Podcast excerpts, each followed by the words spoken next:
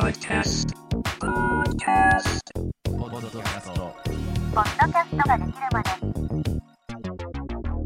ポッドキャストができるまで、どうも、ポッドキャストプロダクションピトパナコンです。この番組は、ポッドキャストを配信している人、ポッドキャストをやってみたい人に向けた番組です。はい。めちゃくちゃ久々の更新ですね。あの、なんで配信してなかったかとか、いろんな話はですね、来週やります。そしてですね、えー来週が年内、そして、ポッドキャストができるまでの最終回です。ぜひね、そちらもお楽しみにしててください。今回はですね、どんぐり FM のなるみさん主催のアドベントカレンダー、あとはナッチさんという方が主催している2022ポッドキャストアドベントカレンダー。あの、どちらもですね、同じ記事で申し訳ないんですけど、もうなんかこういうポッドキャストの何かしらのアドベントカレンダーがやってるんだったら、ポッドキャストのナレッジを紹介している僕的にはですね、ぜひ参加したいなということで、参加させていただきました。ということで、12月19日今日は、えーポッドキャストプロダクションピトパのコンが担当いたします。テーマはですね、2022年版、Spotify のポッドキャストランキングに入る方法ということで、去年ですね、同じことやってるんですよ。Spotify のポッドキャストランキングトップ200に入る方法、過去2021年版ということで、まあ結構ランキングの仕組みに関しては、前も言ったんですけど、新規のフォロワー数っていうのが Spotify のランキングの仕組みに大きく関わってるんじゃないかなっていう風な気がしてて、これが再生数ごとだと、あの、番組の今までの配信本数が多い番組が優位じゃないですか。なんで、1話からランキングトップ10に入るってめちゃくちゃ難しいことになっちゃうなっていう気がしてて、で、やっぱり見てるとね、あの、オリジナルの番組とかだと1位でトップ10とか、なんなら1位取ってる番組とかってのもあるんで、ってなると再生数じゃないな。ってなると何なのかなって思うと、新規のフォロワー数がじゃあ、ランキングのトップ200に影響あるんじゃないかなって思うんですけど、もちろんあのトップエピソードっていうのはあるんですけど、トップエピソードに関しては単純に再生された回数が多いっていう風な ランキングの方もあるんで、まあそっちはそっちで簡単なんですけど、どんだけ再生されたかっていうのを見てもらえばわかると思いますね。で、そんなわけで、Spotify のランキングの仕組みは昨年と変わらず一番重要なのは新規フォロワー数ということは今お伝えしたんですけど、ランキング圏外から200入りに必要な新規フォロワー数っていうのを紹介したんですけど、昨年はですね、週に30人増えることによってトップ200に入ることができます。って言ったんですけど、あのね、まずその前に2022年のポッドキャストを取り巻く環境の変化みたいな話をしたいなって思うんですけど、今年はですね、えーラジオ局のポッドキャスト番組展開がめちゃくちゃ増えたなと思います。日本放送は、オールナイトニッポンが Spotify 独占配信になったり、あとは TBS のジャンクとか、あとは12時からの番組ですね。ハライチ、あとは空気階段か、とあと RP の番組のアフタートークがポッドキャストで聞けるようになりましたよ。もともとはラジオクラウドっていうアプリでしか聞けなかったんですけど、ハライチのね、ラジオ聞いてる人だとわかると思うんですけど、おーいクラウド聞けよーっていうネタ、これわかる人いたら、あの、ハライちゃんであり、ハライチョフであり、っていうあの、ハライチのリスナーの相性なんですけどね。っていうのが言えるんですけど、結構ね、あの、アフタートーク聞くのに、毎回広告のなんか謎ゲーの CM 見なくちゃいけないっていうのが、あれ微妙だったよねって。あの、ハライチのクラウドでも言ってたんですよ。なんか、じゃあなんでラジオクラウドで聞く必要あんのつって、あの CM 見るのが面白いんじゃないつって、あれ好きな人いんのみたいな話をしてたんですけど、確かにあれはクラウドならではの良さだなって思うんですけど、そういう風なのがなく、あの、どのプラットフォームでもアフタートーク聞けるようになったっていうのはめちゃくちゃでかいですね。だから今まではアフタートーク聞きたいけど、クラウド立ち上げるのめんどくさいな、試合見んの嫌だな、とか、登録めんどくさいなって思ったんですけど、それがなくなったっていうのはすごい僕としてはいいなって思うし、ハライチのアフタートーク結構すごい人気ですよね。アップルのランキングだとトップ5にはいた気がする。で、その他でもですね、JFN 系列、まあ東京 FM は全国38局ネットってよく言うじゃないですか。あれの JFN 系列でやってるオーディっていうのがあるんですけど、オーディもそもそもオーディを入れなきゃ聞けない限定コンテンツ作ってましたっていうところだったんですけど、ポッドキャスト展開してますし、JWAVE とかニッポン放送の中でもポッドキャスト作る事業部があったり、JWAVE あの2年前くらいにポッドキャスターを撮った番組とかもあれスピナーですね。あと、僕今年いいなって思ったのは、ラジオ関西さんのポッドキャスト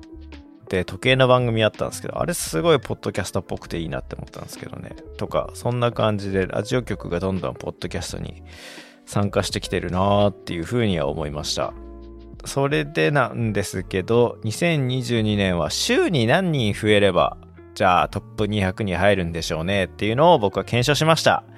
はい、えっ、と、具体的な数字とかはですね、言えないんですよ、さすがに。あ、違う、具体的な番組名とかは言えないんですよ。とはいえ、僕は、あの、いろんな番組を作ってきて、いろんな番組のデータを見てきたので、嘘は言いません。はい。で、自分で、あの、実際にトップ200入ったら分かります。あ、本当に肌実感としてこんくらいの人数だったなっていうのが分かるんで、週に50人増えれば、トップ200に入ります。で、前年比で言うとさ、前年比が、え30人いれば入るって言ってたんで、プラス20人ですね。1日あたり7.14人のフォロワーが増えれば間違いなくランクインします。30人から50人。まあ頑張ればいける。去年も言った。30人は1週間で頑張ればいけるって言ったんですけど、50人もまあ、頑張れば1週くらいはいけるんじゃないかなっていう気がするんですけど、なかなかね、ブーストできて、その毎週毎週毎日毎日っていう感じで、あの、ランキング入れ続けることは無理ですけど、ちょっとこの回だけランキングどうしても入れたいなっていうのがあったら、まあ友達にねフォローしてねって言えばやってくれると思いますし、そんなことしなくてもマジでね、あの、いいゲストとか連れてくるとランクインしますよ。僕も初めてこの前ランクインしましたね。あの、アダルトークのゲストをお呼びした時に、めちゃくちゃ再生数も伸びたし、フォロワー数も増えたし、で、なんならランキングも入ったんで、やっぱりね、YouTube もそうですけど、ポッドキャストも、シナジーが合えば、ちゃんとポッドキャスト伸びますね。はい。っていうので、ぜひぜひ頑張って週50人増やして、今までランキング入ったことない人は入れてみてください。で、もう一個言うと、熱くなったなっていう部分がですね、トップ50の壁がありまして、えー150位から200位に入るには、まあ30人から50人、あんまり変化ないかなって気するんですけど、トップ50入るのはね、この1年ですっげえ難しくなったなって気するんですよね。あの、弊社のとある番組のランキングを見ると、1年前は週にフォロワーが300人1週間で増えると30位から40位台はキープできてたんですよ。なんですけど、直近の週見てみると、フォロワーの増加数313人増えて、ランキングが81人っていうので、結構ね、トップ50入るには、500人くらいかな。結構そんくらい必要かなってらしい。トップ10入るには700、800、もしかしたら1000人くらい週増えなきゃダメな気がするんですよね。なかなかこれってすごい難しいことだなって思ってて、個人の、個人で作ってる番組でそんな増えるかっつったらね、1日何人だ？週、週1000人増やしてください。週1000人の新規ユーザーを獲得してくださいって結構このポッドキャストがあまり知られてないっていう中でそれをやるってすげえ難しくなってるなって思うんでなかなか今後はですねそのトップ10に入れるみたいなことすごい難しくなってくるんじゃないかなと思いますね。今年佐々木亮の宇宙話の亮さんがいろいろとブーストかけられるタイミングがあったからちょっと協力してくださいっていうのでちょっといろいろ協力したんですけどそれでもやっぱトップ10にすら入らなかったっていうのを言ってたんでってくらいにあの Spotify NEXT クリエイター賞を取ってすっげえイケイケなポッドキャストでさえトップ10に入ることは難しいし僕が最近個人でトップ10入ってんの見てすげえなって思ったのはあの無限まやかしっていう今年のポッドキャストアワードの審査員もやってる水島さんっていう人ともう一人あの脚本家の方がいろいろなんかドラマの考察だったりしてくっていうポッドキャストがあるんですけどあれが Spotify の7位に入ってましたし本人たちも驚いてたんですけどやっぱすげえそんくらいむずいんですよね。なんで僕も2年前か。去年か。僕も去年はあの7位取れました頑張って。トップ5いかねえかなって思ったんですけど、7位が限界だったんですけど、100円で買い取った怪談話の最高順位が7位だったんで、あ、来年復活させます。あの、ちょっといろいろと頑張って、はい。っていうので、今年ね、僕あんまりそんな、めちゃくちゃランキング上位の番組作れたっていうのがなかったんですけど、まあでもそれ以上に TikTok だ、YouTube だ、いろんなことさせてもらったんで、学びはすごい多かったですね。ということで、まとめです。はい。えっ、と、今回みたいにですね、ポッドキャストのランキングの仕組みどうなってるのっていう風な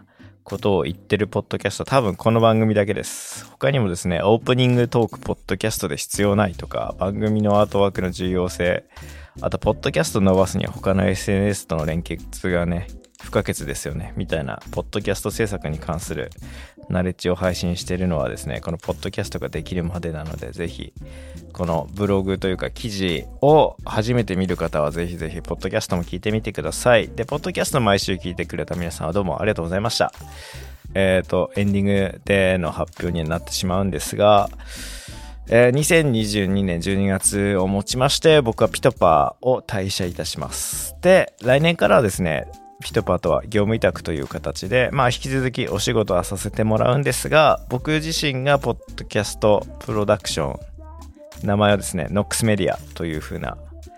ポッドキャストプロダクションを作りまして、えー独立とするという形にしました。えーちょうど今、